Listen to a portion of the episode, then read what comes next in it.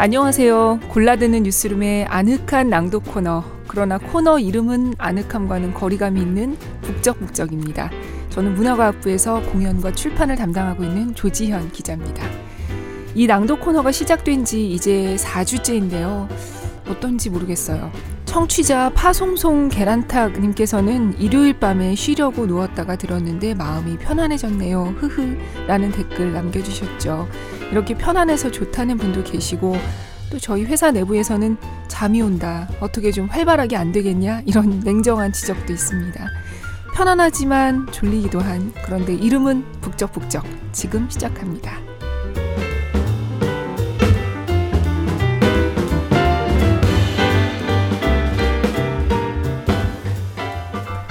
이번 주에 함께 읽을 책은 하노버에서 온 음악 편지입니다. 피아니스트 손여름 씨가 신문에 연재했던 글들을 손봐서 묶은 책인데요. 몇 달 전에 목동살롱에서 남상석 데스크가 추천했던 책이기도 합니다. 저도 그 추천에 혹해서 사서 읽었는데 음악가 하면 느껴지는 거리감이 많이 좁혀지고 또 피아니스트에 대해서 잘 몰랐던 것도 알게 됐어요. 사실 가족이나 친구 중에 피아니스트가 있지 않으면 피아니스트에 대해서 자세히 알기는 좀 어렵잖아요. 손여름 씨 소개를 간단히 하는 게 좋을까요? 이 책 표지를 넘겨서 나오는 날개에 적힌 소개를 보면 1986년 강원도 원주 출생, 5살에 피아노를 시작해서 11살에 차이콥스키 청소년 콩쿠르 2위, 2011년 차이콥스키 국제 콩쿨 2위, 세계적 오케스트라와 협연 중, 현재 하노버 국립음대에서 공부하고 있다. 이렇게 돼 있습니다. 저는 손열음 씨를 연주회 객석에서 관객의 눈으로만 몇 번 봤고 직접 인터뷰는 딱 한 번밖에 못 해봤어요. 근데 그때 굉장히 강렬한 인상을 받았습니다. 매력적인 사람이구나 하는. 그리고 최근에는 또 대관령 국제음악제에서 피아노와 비슷하지만 다른 하프시코드 연주에 도전해서 화제가 되기도 했었죠. 그래서 이번 주는 손여름 씨 책을 저는 목소리로 여러분은 귀로 함께 읽어보겠습니다. 낭독을 허락해 주신 중앙북스와 손여름 씨에게 감사드립니다. 이 책은 짧은 뭐 서너 장 정도의 이 글들로 이루어져 있습니다. 하나하나가 다 흥미로워서 어느 걸 읽어야 할지 선택하기가 역시나 어려웠는데요. 제가 관객으로서 궁금했던 내용들로 골라봤습니다. 읽어볼까요? 네, 처음으로 읽어볼 곳은 콘서트 피아니스트라는 글입니다.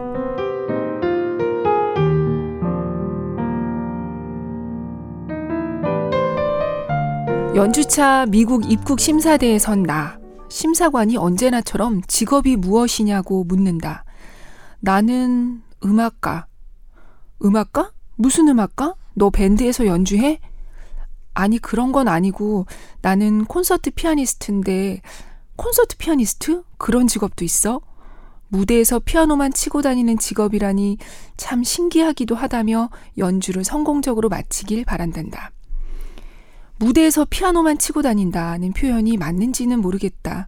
그러고 보면 참 괴상하기 짝이 없는 직업이다. 피아노 치러 다니는 와중이지만 한 번 무대에 서는 시간은 길어봤자 2시간. 짧으면 2, 30분에 불과할 뿐이니 누군가는 음악가를 두고 30분간 무대에 서기 위해 300시간을 무대 밖에서 준비만 하는 인생이라고 했다는데 정말 그런 것도 같다. 내 짐작에 내가 제일 많은 시간을 보내는 곳은 교통수단 아니다. 유럽이면 주로 기차, 미국이면 주로 비행기, 한국이면 주로 자동차라는 차이가 있기는 하지만 한창 이동 중에는 호텔에서보다 더 많은 시간을 보내기도 한다. 그런데 내 집 역할을 든든히 해줘야 할 교통수단은 뭐 이리 믿을 게 못 되는지. 기차는 허구한 날 연착에, 비행기는 허구한 날 결항. 가장 최근에 있었던 황당한 일은 독일에서 네덜란드로 기차로 이동하던 중에 겪은 일이다. 네덜란드 국경에 거의 다다랐는데 열차 방송이 나온다. 아, 오늘은 이런저런 이유로 네덜란드 국경을 못 넘습니다. 다들 내리세요. 아, 리허설이 고작 4시간밖에 안 남았는데 이게 무슨 날벼락. 그래도 어쩌겠나. 기차를 내가 밀고 갈 수도 없고 내리라면 내려야지. 사실 이런 일은 정말 비일비재하게 일어난다. 이 와중에 유일하게 믿을 구석이라곤 여행 중에 내 가족, 짐가방 뿐이다. 한두 달 입을 옷과 신발부터 세면도구와 화장품, 악보 및 간간히 읽을 책, 음악을 들을 장비에 컴퓨터까지 갖추고 나면 짐가방은 그야말로 나만의 작은 집이 된다. 한창 여행을 많이 다닐 땐 눈을 감고도 짐을 싸고 풀 수 있게 되는 것은 물론이요. 짐가방을 들었을 때 대충 그 무게까지 파악할 수 있는 인간 저울의 경지에까지 이른다. 짐가방 속에 어떤 물건을 넣느냐는 굉장히 중요한 사항인데 뚜껑이 꽉 닫히지 않은 목욕용품이나 향수가 가죽 가방 또는 신발 아니면 악보를 오염시키는 일이 아무리 조심해도 꼭 한 번씩 일어나기 때문이다. 그래서 평소에 물건을 살 때도 마지막인 을에 뚜껑이 어떻게 생겼는가를 꼭 확인하곤 한다. 가방 속에서 옷들이 무참히 구겨지는 거야 뭐 당연하다. 세탁기를 돌리는 것보다 손빨래를 더 많이 하게 되는 것도 당연하고. 지금에야 대용량 mp3 플레이어 덕분에 훨씬 간편해졌지만 몇 년 전까지만 해도 여러 장의 CD를 옷에 고이 싸서 들고 다녔다. 그럼에도 꼭 한두 장의 케이스 귀퉁이 부분이 깨지거나 앞면에 금이 가곤 했다. 그런 소중한 짐가방을 내 노력과는 아무 상관없이 잃어버릴 때도 많다. 특히 미국 이곳저곳을 국내선으로 이용할 땐 나는 비행기를 갈아탔지만 짐은 나를 따라 못 갈아탔다든가 짐이 같은 이름을 가진 다른 주의 엉뚱한 도시로 날아가 버린다거나 하는 일이 다반사로 일어난다. 언젠가는 한 달 동안 A 항공사에서만 내 짐을 세 번이나 분실했다. 이거 혹시 나한테 감정 있는 거 아니야 하는 말도 안 되는 상상까지 할 정도로. 언젠가는 연주 때까지 드레스가 도착하지 않아 평소에 입던 원피스를 그냥 입고 연주한 일도 있었다. 이런 우여곡절을 거치며 혼자 여행을 다니다 보면 제일 중요한 일을 간과하기 일수다. 바로 식사. 불규칙한 비행 시간 때문에 제때 밥을 먹는다는 것은 애초에 기대조차 안 하지만 처음 가는 도시에서 혼자 배고픔을 해결해야 하는 건 생각보다 구차하기 그지없다. 특히 자동차 없이는 그 어디도 갈 수 없는 미국이나 어딜 가도 맛있는 식당을 찾기 힘든 유럽의 몇몇 나라들이 그렇다. 하루 종일 아무것도 못 먹고 비행을 하고는 호텔에 들어와 겨우 룸서비스를 시켰는데 도저히 못 먹을 음식이 나오면 인간은 왜 때마다 배가 고픈 것인가 원초적인 고민에 빠져버리는 것이다. 무사히 연주를 마친다면 그런 모든 괴로움을 한순간에 다 잊을 정도로 최고의 기분이다. 문제는 그 반대의 경우. 연주란 그때의 상황에 다분히 좌우되는지라 아무리 준비가 잘 되어 있어도 기대하지 못한 방향으로 흘러가 버리는 경우가 너무 많다. 그중 가장 대표적인 범위는 바로 연주회장. 공기가 너무 건조하거나 소리가 너무 울리는 연주회장은 둘 다 좋지 않다. 딱 알맞은 그 중간 정도의 연주회장이 그리 많을 리 없다. 악기도 그렇다. 자기 악기를 직접 가지고 다니는 현 관악기 주자들과 달리 우리는 그 덩치 큰 피아노를 가지고 다닐 수가 없지 않은가. 때문에 모두에게 연주회장 피아노에 스스로를 맞춰야 하는 또 다른 과제가 주어지는 것이다. 마음에 드는 피아노를 만나는 것이란 마음에 드는 사람을 만나는 것보다도 훨씬 희박하게 일어나는 일인데 괴로운 여정을 뒤로하고 심지어 마음에 들지 않는 피아노까지 만났을 때그 심정은 겪어보지 않고는 결코 모를 일이다. 가끔 내가 이런저런 여행 에피소드를 얘기해주면 나중에 책으로 내라는 사람들이 많았다. 그런데 실은 이게 며칠만 지나도 기억이 가물가물하다. 특히 연주만 잘 됐다 하면 그저 이 정도의 일은 대번에 까먹고 마는 것이다. 그래서 오늘도 내일도 아무 일 없었던 것처럼 멀쩡히 다니나 보다. 그저 연주 하나 잘 되기만을 바라면서.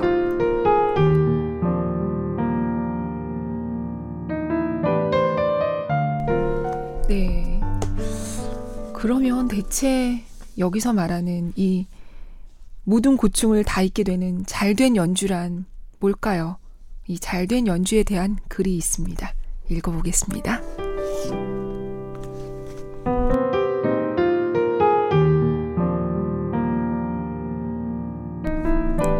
오늘 연주는 어땠나요? 연주 여행 중인 친구 씨가 평소라면 전혀 하지 않을 말들을 메시지로 보내고 있다. 묵고 있는 호텔과 아침에 먹은 밥이 얼마나 끝내주는지, 좀 전에 만난 누구가 얼마나 상냥했는지, 목소리를 듣지 않아도 묻어나오는 기분 좋음이 숨겨지지 않는다. 그러고 보니 조금 전 연주를 마쳤겠다. 연주는 어땠어? 어, 응, 사실은 나 오늘 무지 잘했다. 문득 또 다른 친구 제이가 떠올랐다. 그러고 보니 얼마 전 있었던 그의 그 문제의 연주 영상이 동영상 사이트에 올라왔더랬는데 실연을 보는 듯한 긴장감 속에 플레이 버튼을 누른다. 나쁘지 않은데 하는 생각에 들으면 들을수록 괜찮기만 한 걸로 바뀌어 간다. 관객의 반응도 뜨겁다. 몇 번이나 커튼콜을 하는 영상 속에 그는 행복해 보였다. 하지만 무대를 내려온 그 순간부터 그는 며칠 동안이나 우울감에 허덕였다. 김대진 선생님께 레슨을 가기 시작한 지 얼마 안 된 어느 날 선생님이 질문하셨다. 너에겐 어떤 연주가 잘 된 연주니? 잘 된 연주가 있냐 없냐를 물으신다면 그건 확실히 있다로 대답하겠는데 왜 잘 됐느냐고 물으신다면 그냥 잘 돼서 잘 된 건데, 음, 고심 끝에 나는 안 틀린 연주? 라고 말해버렸다. 억지로 쥐어짜낸 대답이 나 스스로도 동의할 수 없는 내용이라는 걸 선생님도 알아차리셨다. 그래, 안 틀린 연주가 잘 된 연주는 아니지? 혹자에게는 어쩜 그럴 수도 있겠다. 안 틀리고자 하는 연습만 하는 내 친구 S를 보노라면 저런 사람들은 한음도 안 틀리고 무대를 내려오면 하늘을 나는 기분이려나 싶다. 하지만 적어도 내 친구 C와 J, 그리고 나에게는 아니었지 않은가. 또 다른 친구 아이는 실수가 없는 실황음악은 뭔가 문제가 있는 거라고까지 한다. 진짜인지 거짓인지는 모르겠지만 그래서 무대에서 실수하는 순간이 짜릿하다며. 하여간에 통계적으로도 안 틀린 연주가 잘 된 연주는 아닐 테다. 죄인은 실상 멀쩡히 연주를 끝내놓고도 왜 우울증에까지 빠졌을까? 그가 지휘자의 느린 템포 때문에 시작도 하기 전에 절망했음은 분명해 보였다. 리허설 때도 너무 느리다고 생각해 몇 번이나 간곡히 부탁까지 했다는데도 불구하고 훨씬 느린 박자로 연주를 시작한 오케스트라. 이럴 때 무대 위에 솔리스트가 할 수 있는 일은 사실상 거의 없다. 나도 비슷한 경험이 있다. 2005년 참가했던 쇼팽 콩쿨의 결선 날. 유일한 리허설인 당일 아침. 바르샤바 도심 한복판에서 대규모 교통사고가 나 첫 순서인 내 리허설에 오케스트라 단원의 반이 도착하지 못했다. 제일 큰 문제는 지휘자가 못 온 거였다. 결국 리허설은 보조 지휘자와 하는 둥 마는 둥 끝냈고 그날 밤 무대에서 나는 생전 처음 맞춰보는 지휘자의 예상치 못한 도입부 템포에 당황했다. 지금이라면 좀 더 이기적으로 대처했겠지만 그때는 그저 투철한 앙상블 정신에 무조건 오케스트라에 맞추려고 안간힘을 썼던 기억이 난다. 오케스트라의 템포는 10톤 트럭이라 생각하면 된다. 2인용 스포츠카가 2cm 꺾을 핸들을 오케스트라는 서너 바퀴 돌려야 턴이 가능하다. 한마디로 쉽게 움직여지지 않는다는 소리다. 솔리스트는 모래주머니를 달고 뛰는 느낌이니 이럴 때는 뭘 해도 잘 되지 않는 것 같은 게 사실이다. 문제는 그게 아니었다. 그럼에도 불구하고 최선을 다했고 음악이 다 끝나곤 힘차게 악기를 잡고 일어섰는데 관객의 반응이 너무나도 기대 이하였다. 실로 접해본 적 없는 최악의 반응이라고 느껴졌다. 웃어지지도 않고 빨리 끝내고 싶은 생각에 커튼콜에도 제대로 임하지 못하다 결국 박수도 그쳤다. 그런데 연주가 끝나고 나를 보러 온 사람들마다 반응이 그렇게나 좋은데 왜 웃지도 않고 금방 들어갔느냐는 거였다. 당시엔 사람들이 날 위로하고자 없는 말을 지어낸다고 생각했다. 몇 년이 지난 후에야 그 연주 영상을 보고 그 말들이 새빨간 거짓말은 아니었음을 알았다.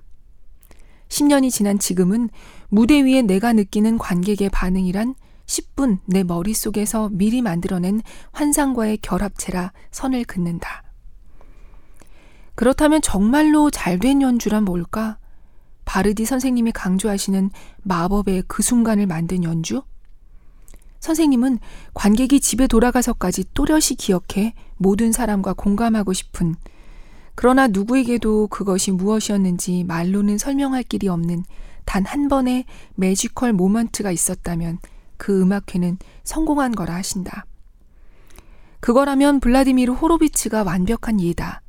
화려한 테크닉과 환상성 가득한 독창적 음악 세계가 그의 장기인 것 같지만 역사적인 그의 모스크바 귀환 리사이틀을 보면 주 무기는 따로 있음을 알 수 있다. 천여 명의 관객을 일제히 압도하는 피아니시모. 꿈인지 생시인지 모를 단 한음. 탄성마저 허락되지 않는 그 순간. 그건 연주하는 우리도 분명 느낀다. 실로 겪어보지 않은 사람은 모르는 신앙적 체험과도 같은 그 쾌감. 그런데 지극히 관객의 반응에 좌우되는 이 순간이야말로 혹 순수한 환상에 불과한 것은 아닌가? 16년 전 김대진 선생님은 앞으로 잘 된 연주란 계획대로 충실히 이행하고 내려오는 것으로 하자. 오케이? 하셨었다. 그렇다. 여기는 이렇게, 저기는 저렇게, 전체적으로는 어떻게, 계획한 대로 다 해냈다면 누가 뭐라든 스스로는 다 이루었다고 할 수 있을 것이다. 그런데 혹 그뿐이었다면 내 계획대로만 다 펼치고 내려왔을 뿐 청중과의 교감도 기억에 남을 만한 짜릿한 순간도 없었다면 모르겠다. 그땐 어떻게 되는 것인지. 이러나 저러나 하여튼 답이 없는 것이 분명한데도 스스로의 실체 없는 잣대로 매 연주마다 일희일비하는 게 우리 음악가다. 모든 사람들이 자기 삶에서 그렇듯.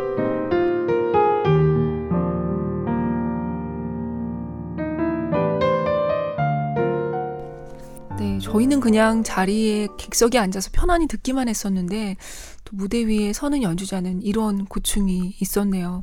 그리고 저는 사실 연주회 보러 가면 제일 들으러 가면 제일 신기한 게 이 독주자들이 저 긴 곡을 어떻게 다 외울까가 늘 궁금했어요. 저절로 외워지는 걸까? 저게 음악적 재능일까? 궁금했는데 거기에 대한 내용도 있습니다. 읽어보겠습니다.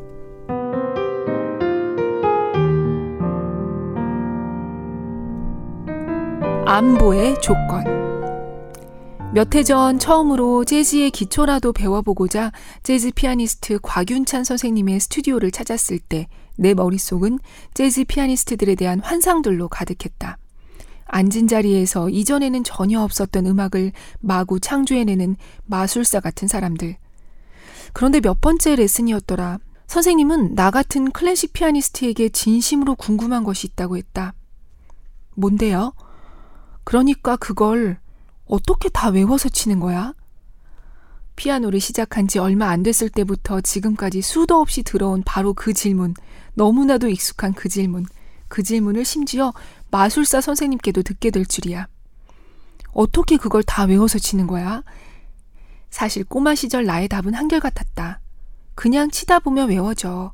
똑같은 곡을 매일 서너 시간씩 연습하는 꼬마가 악보를 못 외운다면 그건 미안하지만 그저 음악에 재능이 없는 것이다. 다만 지금 내 나이 대 이상의 음악가들에게 같은 질문을 해보면 답이 좀 달라질 것이다. 대다수가 분명 나도 죽겠어 할 테니까.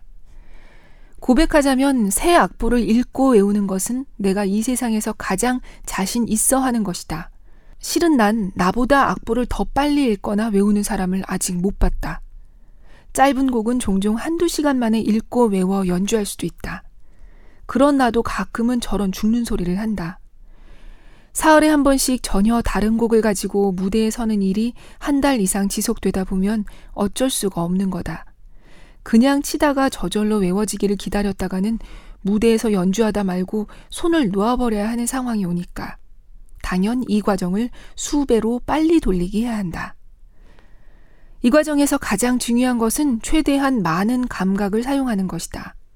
이론적으로는 손이나 머리 혹은 귀 중 하나라도 완벽하게 안보를 하고 있는 상태를 다 외웠다고 할 수도 있겠다. 그러나 안보의 구현 장소가 바로 무대라는 것이 큰 변수다. 흔히들 무의식의 발로라고 표현하는 무대에서는 당최 있을 수 없는 일들이 아무렇지도 않게 그리고 눈 깜짝할 사이에 일어난다. 지금까지 단 한 번도 틀려본 적 없는 부분에서 어이없이 틀려버린다거나 완전히 까먹어버린다거나 하는 일은 예사다. 그 정도 무대의 배신은 모두 염두에 두었어야 한다. 다만 손, 머리, 귀 모두가 완벽하게 곡을 외우고 있으면 한쪽 기관이 배신당했을 때 다른 기관이 재빨리 수습해 줄 수도 있게 된다. 손이 곡을 외우는 과정은 실상 간단하다. 길들이는 대로 움직이는 것이 근육이므로 계속 반복해서 치면 된다. 하지만 그런 만큼 시간을 단축시킬 수 있는 방법이 없다는 게 문제다. 단 사람마다 손에 착 달라붙는 곡이 있고 그렇지 않은 곡이 있다. 내 손은 땀이 많이 나기 때문에 상대적으로 면적이 좁아 접근 속도와 정확도가 떨어지는 검은 건반을 많이 쳐야 할 때, 즉 검은 건반 위주로 되어 있는 G플랫 장조, F샵 단조, E플랫 단조 등에 훨씬 더 많은 시간이 든다. 이런 곡은 잽싸게 머리를 이용해야 한다. 악보를 뚫어져라 쳐다보며 그것을 통째로 마치 그림처럼 저장하는 연습도 음악을 들으며 눈으로 악보를 따라가는 연습도 머릿속에서만 음악을 끊임없이 되감아 보는 연습도 모두 머리를 이용하는 것이다. 머릿속으로 계속 되감기는 내가 제일 많이 쓰는 방법이다.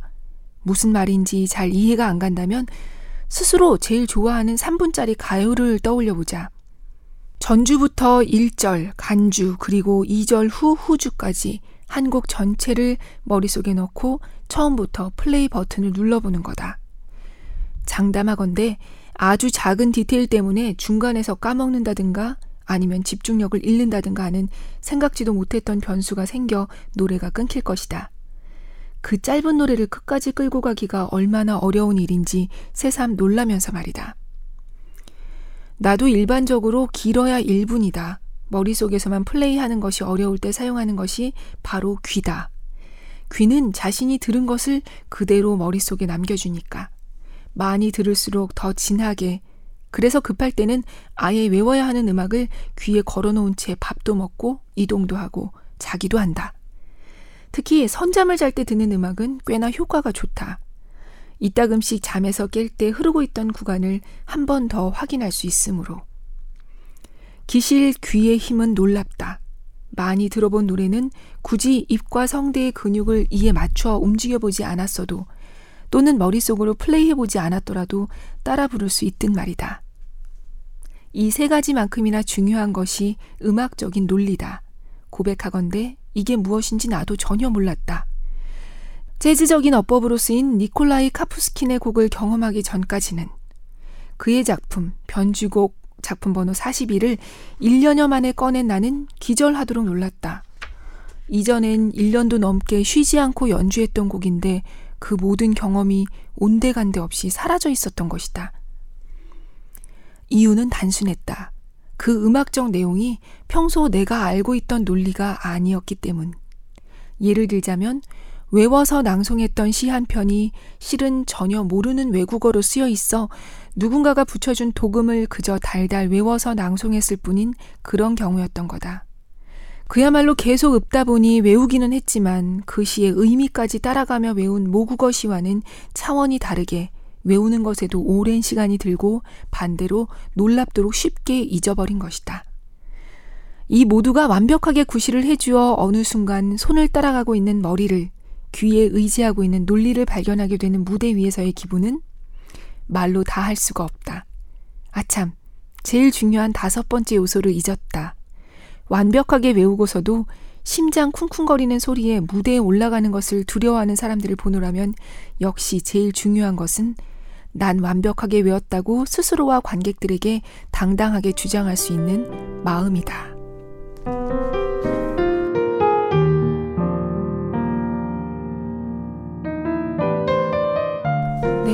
이렇게 연주에 올라가는 거였군요. 역시 핵심은 자신감인가 봅니다. 이렇게 힘들게 연주회를 준비해서 연주를 마치고 나면 연주회가 끝나느냐? 아니죠. 앵콜이 있습니다. 관객으로서는 연주자를 뭐 쉬게 해주고 싶기도 하지만 또 그냥 들여보내고 싶지 않죠. 더 보고 싶고 더 듣고 싶은 마음이 있습니다. 그런데 연주자들에게는 이 앵콜이 어떤 존재일까요?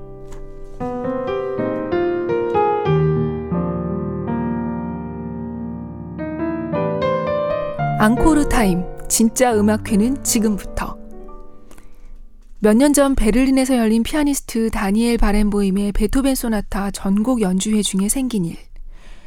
정신적 중압감 때문인지 혹은 신체적 피로 때문인지 그는 중간중간 악보를 까먹고 여러 번 틀린 음을 치는 등 실수투성이로 음악회를 마쳤다.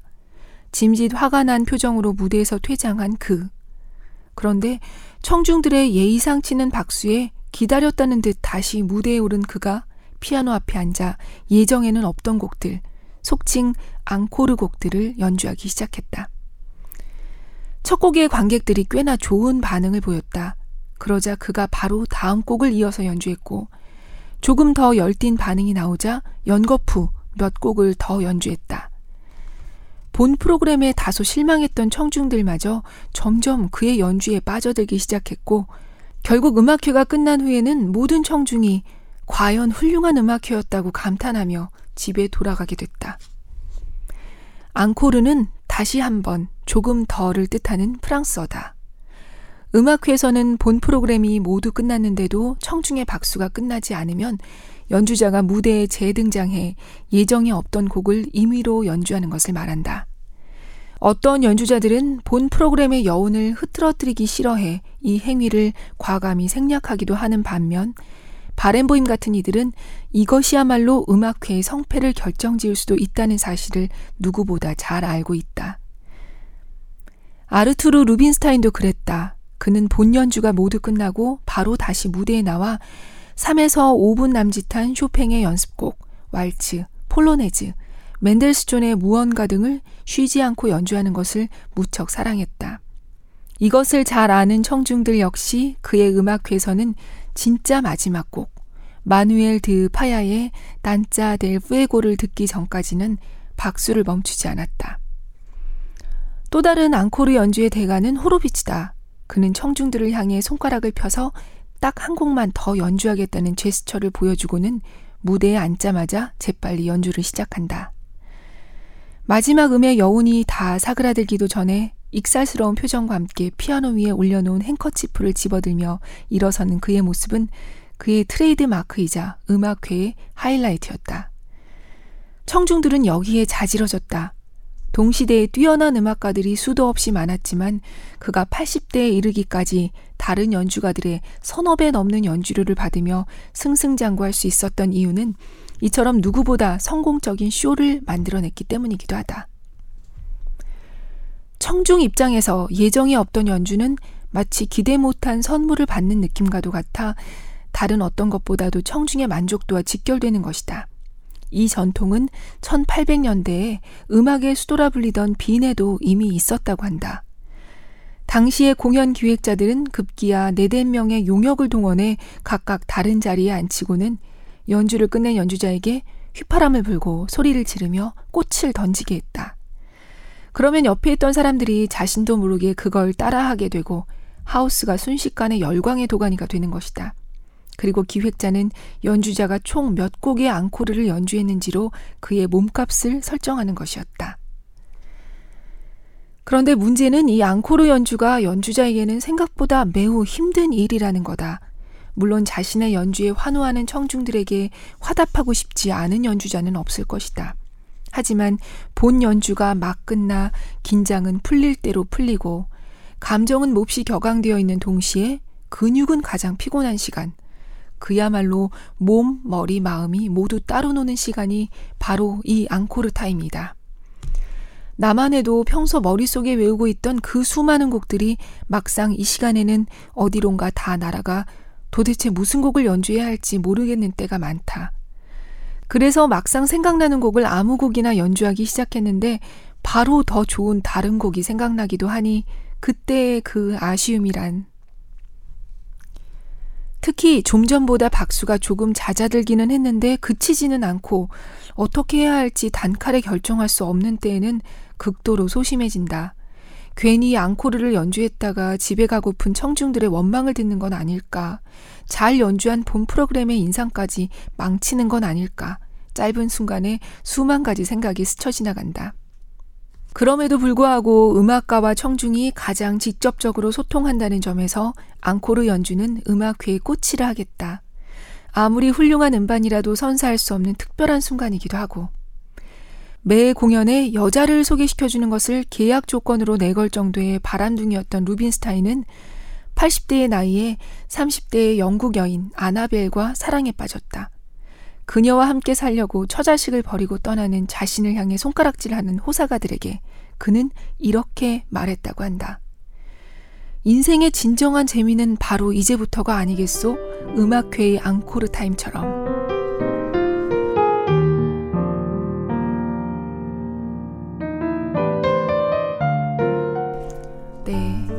여기까지입니다. 손여름 씨는 피아노 치는 것만큼이나 글 쓰는 걸 좋아한다고 합니다. 요즘 무슨 책 읽을까 하셨던 분이라면 하노버에서 온 음악 편지와 함께 8월을 맞으시는 건 어떨까 싶습니다. 그러고 보니까 벌써 8월이라고요. 7월이 금세 다 가버렸네요. 이혜인 수녀님의 7월의 편지라는 시에는 이런 구절이 있습니다. 세상에 살아있는 동안만이라도 내가 모든 사람들을 꽃을 만나듯이 대할 수 있다면 그가 지닌 향기를 처음 발견한 날의 기쁨을 되새기며 설레일 수 있다면 어쩌면 마지막으로 그 향기를 맡을지 모른다고 생각하고 조금 더 사랑할 수 있다면 우리 삶 자체가 하나의 꽃밭이 될 테지요. 네, 청취자 여러분도 저도 우리 꽃밭 같은 하루하루 만들어 봐요. 그리고 향기로운 마음으로 다음 주에 뵙겠습니다. 오늘도 들어주셔서 감사합니다. 안녕히 계세요.